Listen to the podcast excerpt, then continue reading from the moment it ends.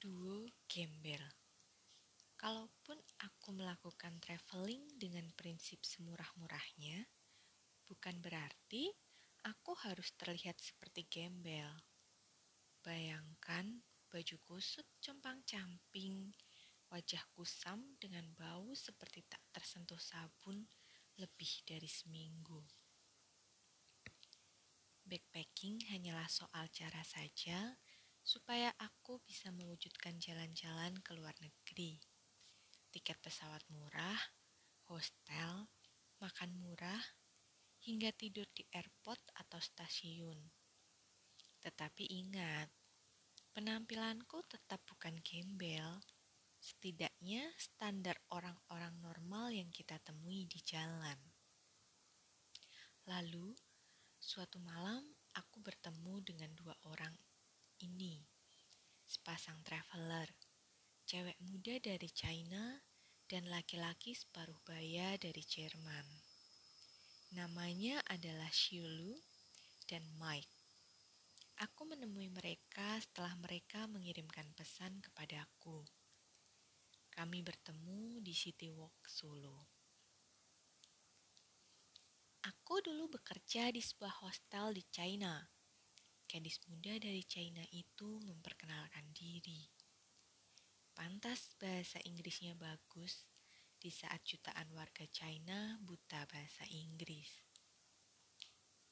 Aku punya bisnis barang antik di Jerman. Si laki-laki berujar. Kami backpacking bareng setelah bertemu di China masuk ke Indonesia dari Sumatera, hitchhiking sampai ke sini. Rencananya kami akan ke Bali dengan cara sama, hitchhiking. Hitchhiking merupakan hal jamak di Eropa atau Amerika Serikat. Orang menumpang kendaraan untuk mencapai tujuan tertentu secara gratis. Di Indonesia, aku tidak tahu karena belum pernah mencoba. Mungkin bisa saja kita menumpang di truk-truk pengangkut barang. Tetapi aku tidak yakin kita bisa menumpang orang yang menggunakan mobil pribadi meski searah sekalipun. Yang ada, orang akan berprasangka duluan. Bagaimana kalau nanti yang aku beri tumpangan adalah perampok? Atau jangan-jangan dia buronan? Bagaimana kalau aku memberi tumpangan orang dan dia berniat memperkosaku? Atau yang paling tidak masuk akal adalah bagaimana kalau yang aku beri tumpangan ternyata hantu? Ingat, kita hidup di Indonesia. Aku tahu mudah bagi kami untuk mencari tumpangan mobil pribadi sekalipun, karena aku orang kulit putih ujar Mike. Aku oh setuju. Shiolu bercelana pendek dengan blus putih, bandana, tas lempang dari kain perca, dan gelang etnik warna-warni di kedua pergelangan tangannya.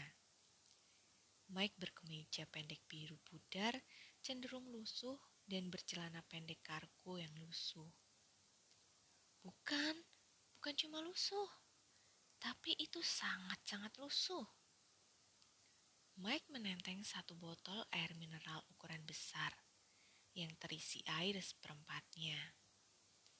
Bau minuman keras tercium. Ini minuman keras tradisional yang lumayan nikmat. Mike seperti menjawab pertanyaan di kepalaku. Itu ternyata bukan air mineral, tetapi ciu minuman keras tradisional hasil fermentasi yang banyak dibuat di satu desa di salah satu kabupaten tetangga kota Solo. Bolehkah kami menginap di rumahmu? Sejak awal, aku sudah menjelaskan kepada mereka berdua bahwa aku tidak bisa menerima tamu laki-laki dan perempuan sekaligus Sejak terakhir aku menampung Matthew dan Sandra. Akan susah bagiku mengatur bagaimana mereka akan tinggal. mereka tidak mungkin satu kamar. Kalaupun mereka mau, ibuku tidak akan mengizinkan. Kalaupun dipisah, kamar kami tidaklah cukup. Saat Matthew dan Sandra menginap di rumah kami, itu situasi yang tidak terelakkan karena di saat-saat terakhir Matthew akan tiba di Solo, tiba-tiba saja dia memberitahu datang bersama dengan teman perempuannya. Padahal aku sudah sepakat menampung dia. Saat itu kami akali. Sandra tidur bersama adikku, sementara Matthew tinggal di kamar terpisah. Dan itu kali terakhir aku menampung dua orang sekaligus, apalagi cowok cewek. Aku tetap pada pendirian, pendirian semula, bahwa aku tidak bisa menampung mereka. Si Jerman berkali-kali mencoba meminta tolong, mungkin aku bisa berubah pikiran. Malam itu, mereka tidak berhasil memaksaku. Akhirnya, kami ngobrol ke sana kemari tidak jelas. Esoknya, kami janjian bertemu dan berencana mengantar keduanya ke pasar antik Triwindu. Kami bertemu di sebuah rumah makan yang menjual menu masakan barat. Dan kami tidak memesan apa pun meski masuk dan duduk lama di rumah makan itu. Mungkin kami menghabiskan waktu dua jam di rumah makan itu. Di tengah pandangan aneh pemiliknya. Beberapa kali mereka menawarkan menu, tetapi tidak mempan. Hingga kami keluar kami tidak memesan apa pun. Duh, perasaanku sudah tidak enak. Aku sangat riku dengan ibu yang menjaga rumah makan itu. Tapi kedua temanku ini cuek mampus dan tetap saja ngobrol banyak lebar. Si Jerman sangat antusias bertanya tentang pekerjaan freelanceku di radio.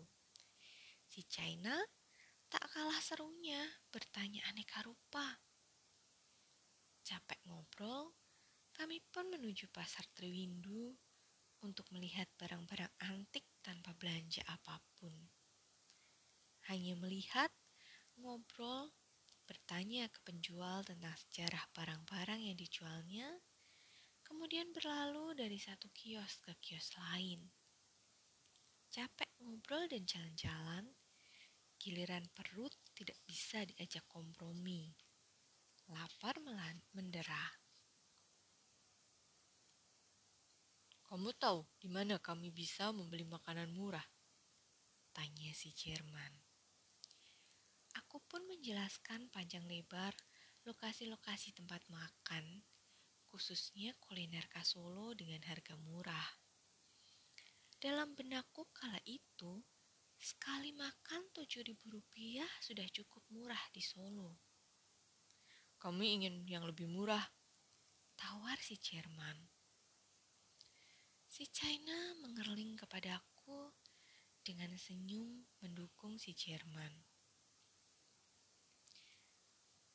Itu sudah cukup murah. Budget kami masing-masing ribu rupiah per orang untuk makan siang kata si Jerman datar. Hal no. Aku sudah hampir ngakak saja. Aku pikir selama ini aku paling gembel dari yang gembel saat traveling. Ternyata ada yang lebih seram. Tetapi baiklah, kalau mereka memang standar mereka hanya segitu, aku bisa apa?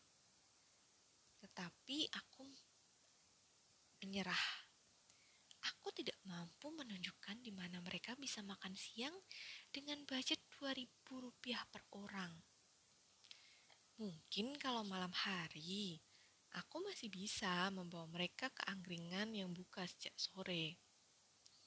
Satu nasi kucing seribu rupiah, ditambah tempe atau tahu seribu rupiah, bisa mereka mendapatkan yang angkringan. Tapi siang-siang seperti itu, aku tidak ada ide. Siang itu kami berpisah. Aku kerja, mereka melanjutkan jalan-jalan. Malamnya kami kembali bertemu. Aku tanya apa yang mereka dapatkan untuk makan siang. Kami bersepeda ke pinggir kota, sekitar 5 km dari sini. Kami menemukan warung kecil di sebuah desa. Makan nasi dengan sayuran yang diberi saus kacang serta tahu, masing-masing 2000 rupiah.